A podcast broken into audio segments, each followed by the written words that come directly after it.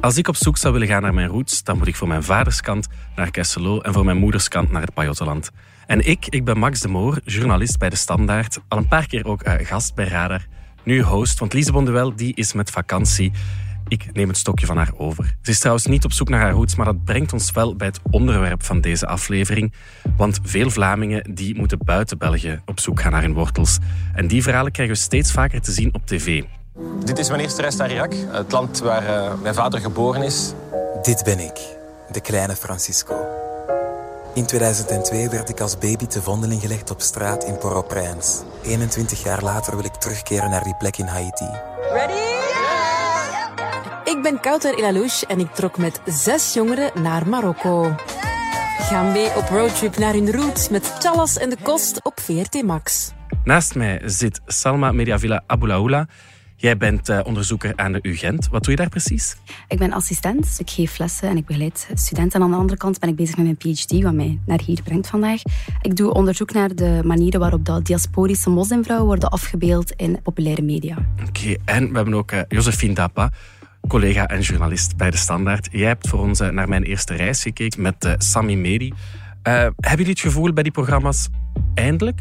Ja, persoonlijk Natuurlijk, eindelijk als in... Ja, we kennen in dit land al sinds de jaren 50 of 60 migratie. Dus in die zin eindelijk. Maar ja, ik weet niet of de manier waarop eindelijk is als ik die programma's zie.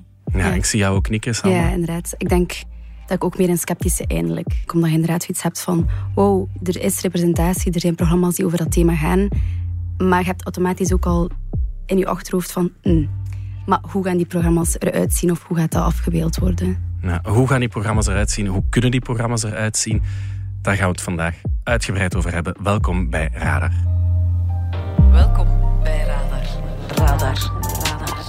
Uw wekelijkse cultuurpodcast.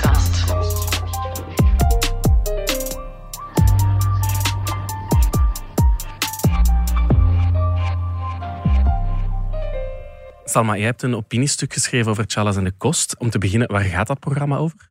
Charles en de Kost is een programma dat gebaseerd is op poldermokro's uit Nederland. En het gaat eigenlijk over zes jongeren die samen met, in dit geval in Vlaanderen, Kautar, uh, naar Marokko gaan. Dus het gaat over jongeren die Vlaams-Marokkaans zijn. En de bedoeling van het programma is eigenlijk om samen een beetje te gaan zoeken wat dat die Marokkaanse kant kan inhouden voor hun. Mhm. En wat vond je er dan van? Ik vond het heel interessant. Ik was blij dat er eindelijk een programma was die zich echt ging focussen op dat diasporische gegeven, dat echte identiteitszoektocht. En ook blij dat er zes Marokkanen in de hoofdrol zaten. Kautar er nog bij is zeven te beelden. Meestal moeten we wel blij zijn als er één Marokkaan in de cast zit. En nu was het zo van oké, wat we noemen de burden of representation is iets meer verspreid over zes personages. Burden of representation, ik ga even onderbreken. Wat bedoel je daar precies mee? Ja, dus burden of representation is een academische term dat gebruikt wordt om eigenlijk aan te geven in plaatsen of omgevingen waarin dat er voornamelijk een meerderheid is, bijvoorbeeld hier een witte Vlaamse meerderheid, en uh, dat je daar bijvoorbeeld maar één persoon van kleur gaat insteken, in dit geval in televisieshows of in films, dan gaat er heel veel afhangen van dat personage. Als er al weinig representatie is to koer in het medialandschap, dan gaan de mensen die daar naar kijken veel verwachten van dat personage. Alles gaat daarin proberen vertaald worden. En dat zorgt er vaak voor dat er een, een soort van prestatie druk is, dat ze niet alle verwachtingen gaan kunnen inlossen. Die moet plots een hele gemeenschap vertegenwoordigen. Voilà, inderdaad, ja, dat is het meer. Ja. Josephine, jij loofde vier sterren uit aan Mijn Eerste Reis. Specifiek dan aan die aflevering met Sami Medi, waar dat hij voor het eerst naar Irak reist. Wat vond je er zo bijzonder aan?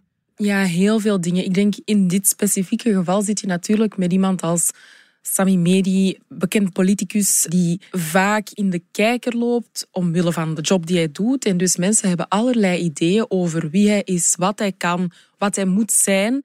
En je krijgt hem heel weinig te zien in andere gedaanten, als ik dat zomaar mag zeggen. Ik word 32. Sami Medi is ook ergens midden 30, 36, 37, denk ik. Um, we schelen niet zoveel en ik vond het heel ontroerend om te zien dat we eigenlijk op een gelijkaardig moment in ons leven die eerste reis hebben gemaakt. Wat ik er bijzonder aan vond, is dat het... Ja, het was heel eerlijk in die zin dat het niet zo was van ah, we gaan naar Irak en we gaan een Grand Turismo Tour doen. Misschien hebben ze dat wel gedaan. Ze hebben natuurlijk wel wat highlights getoond en zo. Maar het ging echt heel erg over de ontmoeting met familie, met een stuk van zichzelf, met een grootouder die niet meer leeft en dus eigenlijk naar een grafzerk gaan. Dat soort zaken allemaal. En dat vond ik heel herkenbaar, heel ontroerend. En dat is toch wel een groot verschil met een programma als pakweg Chalas in de Kost, waar ze een groot deel van Marokko doorkruisen, ook alle highlights, toffe, coole dingen gaan doen. Waar ik trouwens ook niks op tegen heb. Hè. Ehm, ik vond dat zelf ook bij mijn eerste reis naar Ghana heel belangrijk om toerist te kunnen zijn. Mhm, mhm. Je schrijft dat ook mooi in je stuk. Je schrijft dat de, de erflast voor tweede generatie migranten er een is van veel losse eindjes. Die, die losse eindjes die komen wel in dat programma voor. Hè? Ja, en dat zijn er echt heel veel. Hè. En opnieuw, ik denk dat daar ook... het Chalas en de Kost, daar zullen misschien ook tweede generatie migranten zitten. Maar allee, we weten, hè, Marokkaanse migratie, dat is er al langer. Dus vaak zitten we al aan een derde, soms vierde generatie. In het specifieke geval van Sami Meri en mezelf zijn wij de eerste generatie die hier geboren is, die dan die reis doet. En dat is echt een unieke positie, omdat dat gaat gepaard met vragen, bedenkingen, troost, verdriet, zorgen die mijn ouders als nieuwkomers op een andere manier hebben gekend en die mijn kinderen als derde generatie niet zullen hebben. Die losse eindjes, dat gaat over bijvoorbeeld de taal niet spreken. Dat is niet per se voor alle tweede generatie migranten zo, maar ik weet dat dat bij Sami Medi zo was en dat is voor mezelf ook zo. En mensen denken, ja, taal, oh, is dat zo'n big deal? Ja, dat is een big deal, want taal is veel meer dan de letters op een rij waarmee je iets vraagt of geeft. Het is een soort van culturele container waar ook gebruiken, afspraken, tradities en zelfs wereldbeelden in vervat zitten. Dus als je dat niet mee hebt, dan valt er al een stukje herkenning weg. En dan ga je ter plaatse. En die mensen spreken allemaal al die taal. En dat is niet zo erg, want een van de vaste eindjes die dan wel is, is dat je mensen ziet die op je lijken. En dat vond ik, ik vond dat zo, zo bijzonder. Ik had van alles verwacht over mijn eerste reis naar Ghana, maar dat had ik totaal over het hoofd gezien. Dat er andere eind van de wereld mensen rondlopen die eruit zien zoals ik. En hier is dat alleen maar mijn papa en mijn zussen. En dat vond ik heel fijn om te zien dat dat voor Sami Meri ook zoiets was. Er is die scène met zijn oom, die toen Sami vijf was of zo, wel in Brussel is geweest. Maar Sami herinnert zich daar niks meer van. En dus in Irak zien die elkaar. En dat is één, ja, emotionele bedoeling. Dat vond ik echt fantastisch. Ja. Hoe zie jij dat, Samme? Ja, ik volg zeker is het aspect van dat persoonlijk verhaal van Sammy, waar jij ook in herkent. Voor mij is dat iets waar ik op zich geen mening over wil vormen. Omdat ik niet ga bepalen wat dat de juiste manier is om terug te gaan naar uw land en het allemaal te ervaren. Ik denk dat mijn fixatie meer is op de beeldvorming. Ik denk dat datgene is dat mij enorm irriteerde in eh, mijn eerste reis. Ik vond dat het een heel harde orientalistische blik ging gebruiken. Dus daar bedoelen we eigenlijk mee hoe dat het Westen kijkt naar het Oosten. Dat kwam in heel veel verschillende manieren terug. Allee, dat kan ook positief zijn, dat kan ook ludiek zijn, maar dan mist voor mij die kritische noot in die programma's om dat ook te outcallen, zeg maar. Want je had het ook over de passage met de oom. Hè. Ik vond dat een heel mooi gebeuren, maar ik voelde het ook een beetje voyeuristisch. Waar dat ze dan ook aan die oom vragen van heb je ons gemist? En dan breekt die man van ja, natuurlijk heb ik jullie gemist. Ik heb hier niemand meer. Zijn ouders zijn overleden. Zijn broer woont ergens anders. Een heel, zoals je zegt, een moment dat je bijna denkt als kijker, of dat gevoel had ik alvast, van oeh, mogen wij hier wel bij zijn? Ja, exact. Ik, allee, ik, in alle eerlijkheid, ik heb het gisteren gezien en ik was ondertussen aan het eten en dat moment kwam en ik kon geen hap meer door mijn keel krijgen, omdat ik het moment ook herkende. Dus in mijn geval bijvoorbeeld, ik ga elke zomer terug naar mijn familie en ook al zie ik die jaarlijks, dat is echt heel emotioneel, want je hebt die een heel jaar niet gezien. Er zijn zoveel dingen gebeurd. Dus ik had ook het gevoel van, wat staat Kobe Ilse daar te doen? Wat staan die camera's daar te doen? En was het ik hier naar dat scherm te kijken? Want je zag ook die emotie op die man zijn gezicht. Dat was bijna puur ongemak, omdat je wilt je emotioneel blootstellen. Maar er staan zoveel mensen op te kijken. En ik vond dat heel ongepast. Zeker met de opmerkingen die nadien ook nog gemaakt worden door Kobe Ilse, zorgen ervoor dat er geen... Er is geen redemption of zo. Het wordt, naar mijn gevoel gewoon erger maakt door de opmerkingen. En welke opmerking heb je dan specifiek over? Dus op het moment dat ze bij de oom zijn, zitten ze nadien neer en ze beginnen te praten. En dan vraagt Kobe Ilse van, eh, mogen we ook zijn vrouw zien? Mogen we uw tante ook ontmoeten? Hussein, euh, sa femme est ici aussi Oui. Oui. On, on peut la voir ou c'est... En dan ontstaat er opeens, of er wordt een soort van ongemak gecreëerd, want ik vond het niet ongemakkelijk, maar zo werd er wel over gedaan.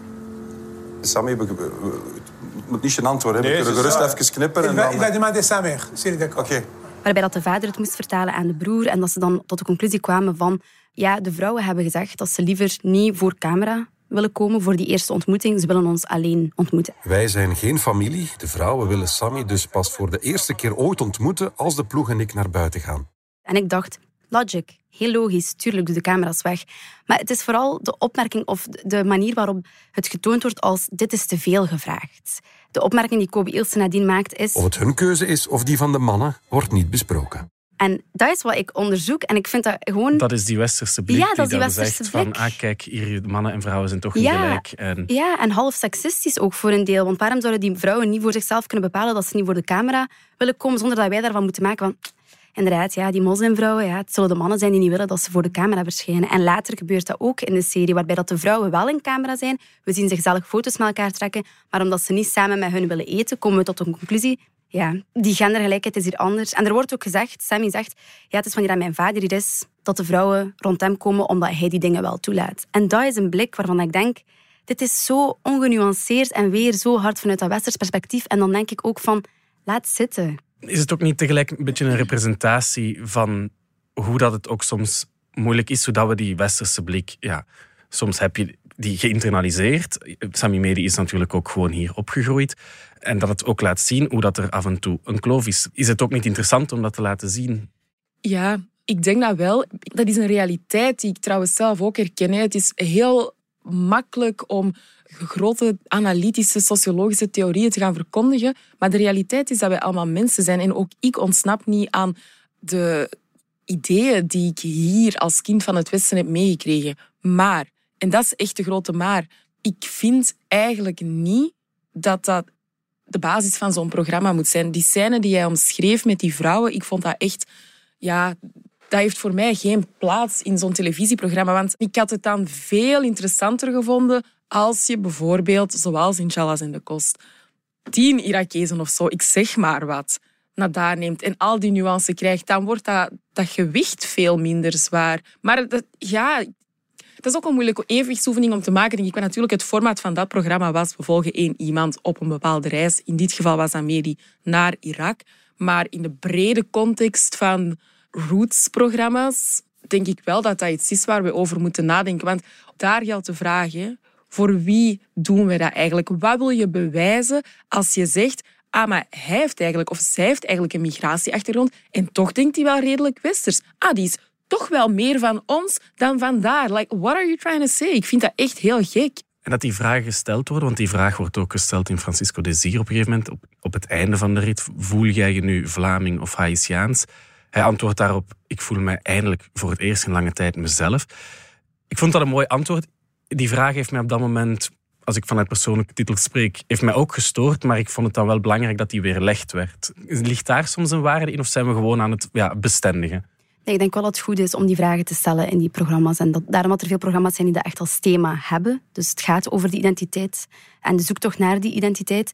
En dan is het goed van daar over te reflecteren. Dat is ook bij Inshallah en de Kost wordt de vraag ook gesteld van voelen jullie nu meer Belg of meer Marokkaan?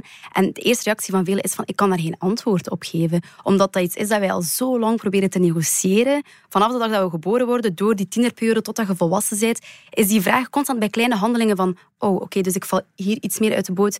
Dit lijkt meer iets voor mij. Dus je hebt daar geen antwoord op. Het is meer van, inderdaad, ik voel me mezelf. En dat is een soort van ruimte die je voor jezelf gecreëerd hebt in je hoofd, waarin dat alles klikt. Maar zoals dat je zei, het is ook een moeilijke ervaring, want soms klikt het niet meer door de context waarin dat je geplaatst wordt. En dat zien we in die programma's. Die reizen die tonen van, wow, ik dacht dat ik mij Marokkaans voelde, maar nu zie ik dit. En ik denk dat ik mij dan meer Belgisch voel. En ik denk de denkfout die we maken, is het proberen te kwantificeren. Het is niet kwantificeerbaar, het is echt gevoelsmatig. En je, krijgt dat niet uitgelegd. Dus dat is natuurlijk weer de vraag, voor wie zijn die programma's? Is dat om aan een wit publiek uit te leggen hoe dat met ons zit? Of is het gewoon om reflectief met iedereen die daar naar wilt kijken, na te denken over die gevoelens, dan dat we echt antwoorden aan het voorzien zijn op vragen zoals voel je je meer Belg of meer Marokkaan? Ja, en ik denk ook dat, het is zoals je zegt, context is alles. Hè. Je zou het ook kunnen omkeren. Probeer je eens voor te stellen dat je mensen zoals ik, of jij, of al die kinderen of tieners in Chalas in de Kost, gewoon hier volgt.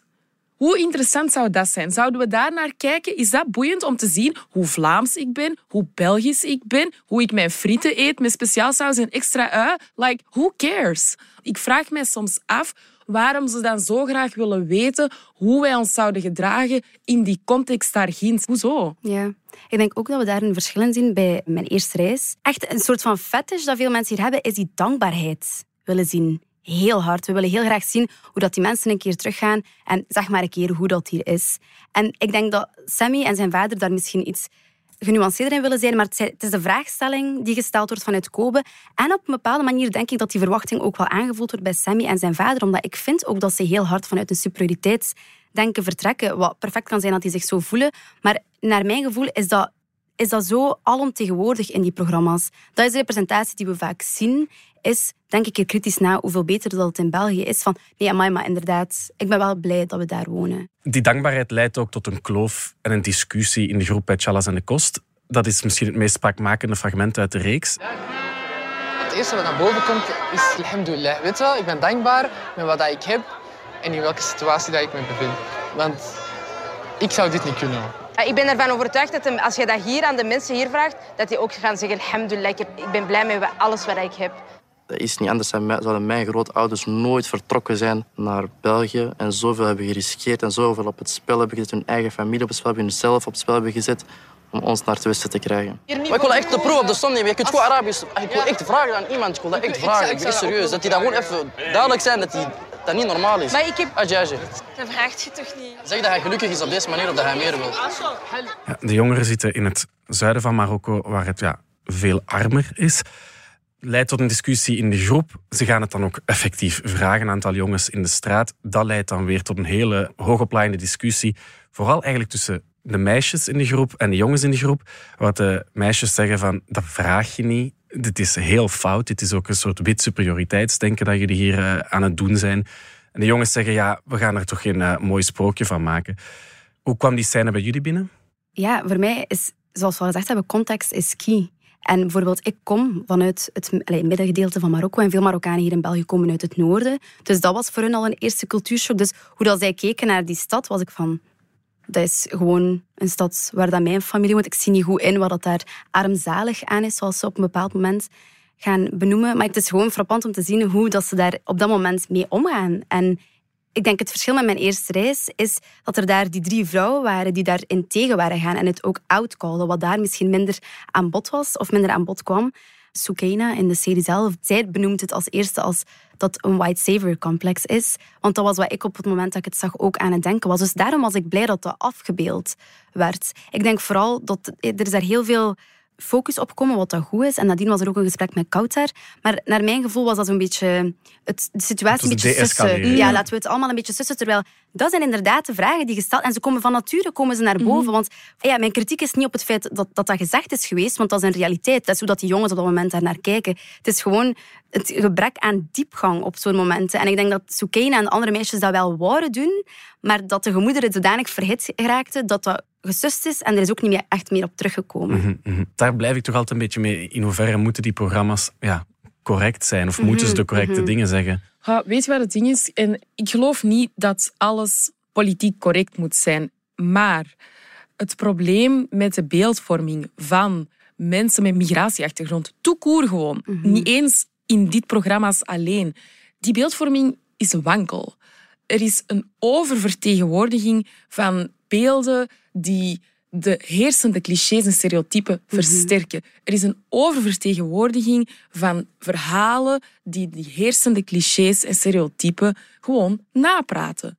En omdat je in een soort van echokamer zit, waar altijd opnieuw diezelfde bladibladibla, Marokkanen zijn dit, mensen met Afrikaanse roots zijn dat, dat er is gewoon nooit of veel te weinig tegenwicht, snap je? En dat is het probleem. Als er, zoals bijvoorbeeld, allez, kijk, voor heel veel witte mensen, je hebt FC kampioenen, allez, no offense, maar bon, dat, is, dat geeft wel een soort van clichébeeld over een aantal stereotypen, maar dat is niet het enige wat je ziet als je VRT of VTM of whatnot aanzet, snap je?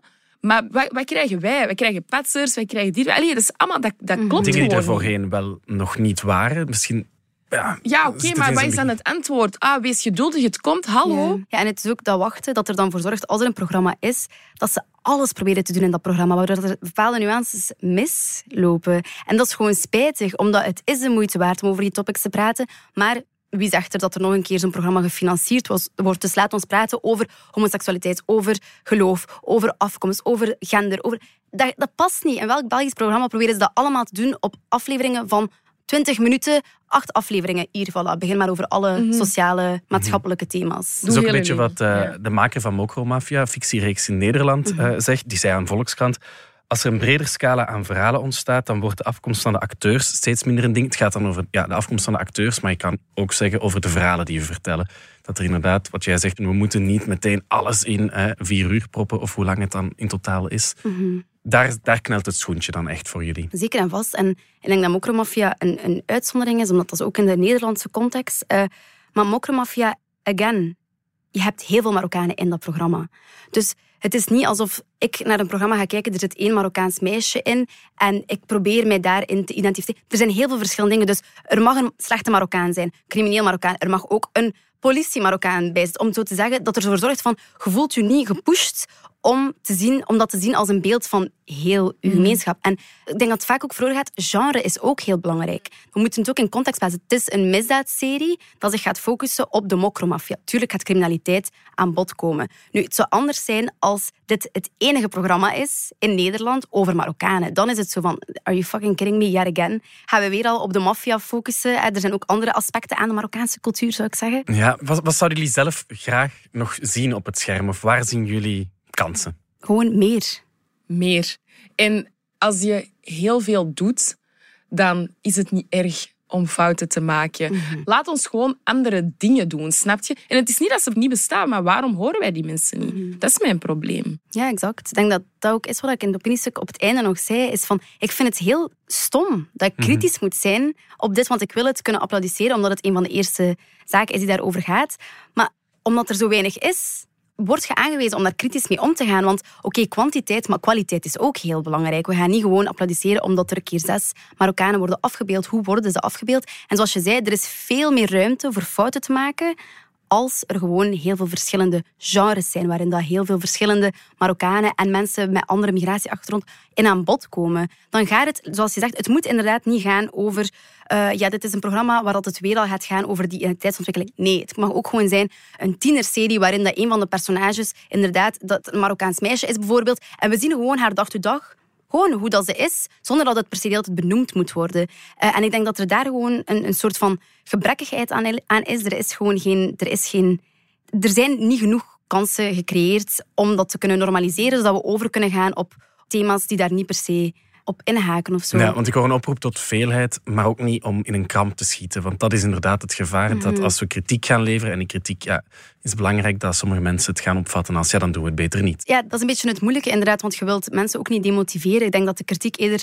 Je moet het eerder zien als een soort van opbouwende kritiek, omdat die er misschien niet komt van Vlamingen, witte Vlamingen die daar naar kijken, die zien dat niet per se. Maak meer en maak beter. Ja, is dat de conclusie? Exact. Heel erg bedankt om te komen, Salma en Josephine. Dank u wel. Voilà, dit was Radar. En vergeet ook niet te luisteren naar onze podcast Letteren. Daarin gaan we elke vrijdag een nieuw boek voorstellen dat genomineerd is voor de literatuurprijs De Boon. Alle credits vind je op www.standaard.be-podcast. Tot volgende week.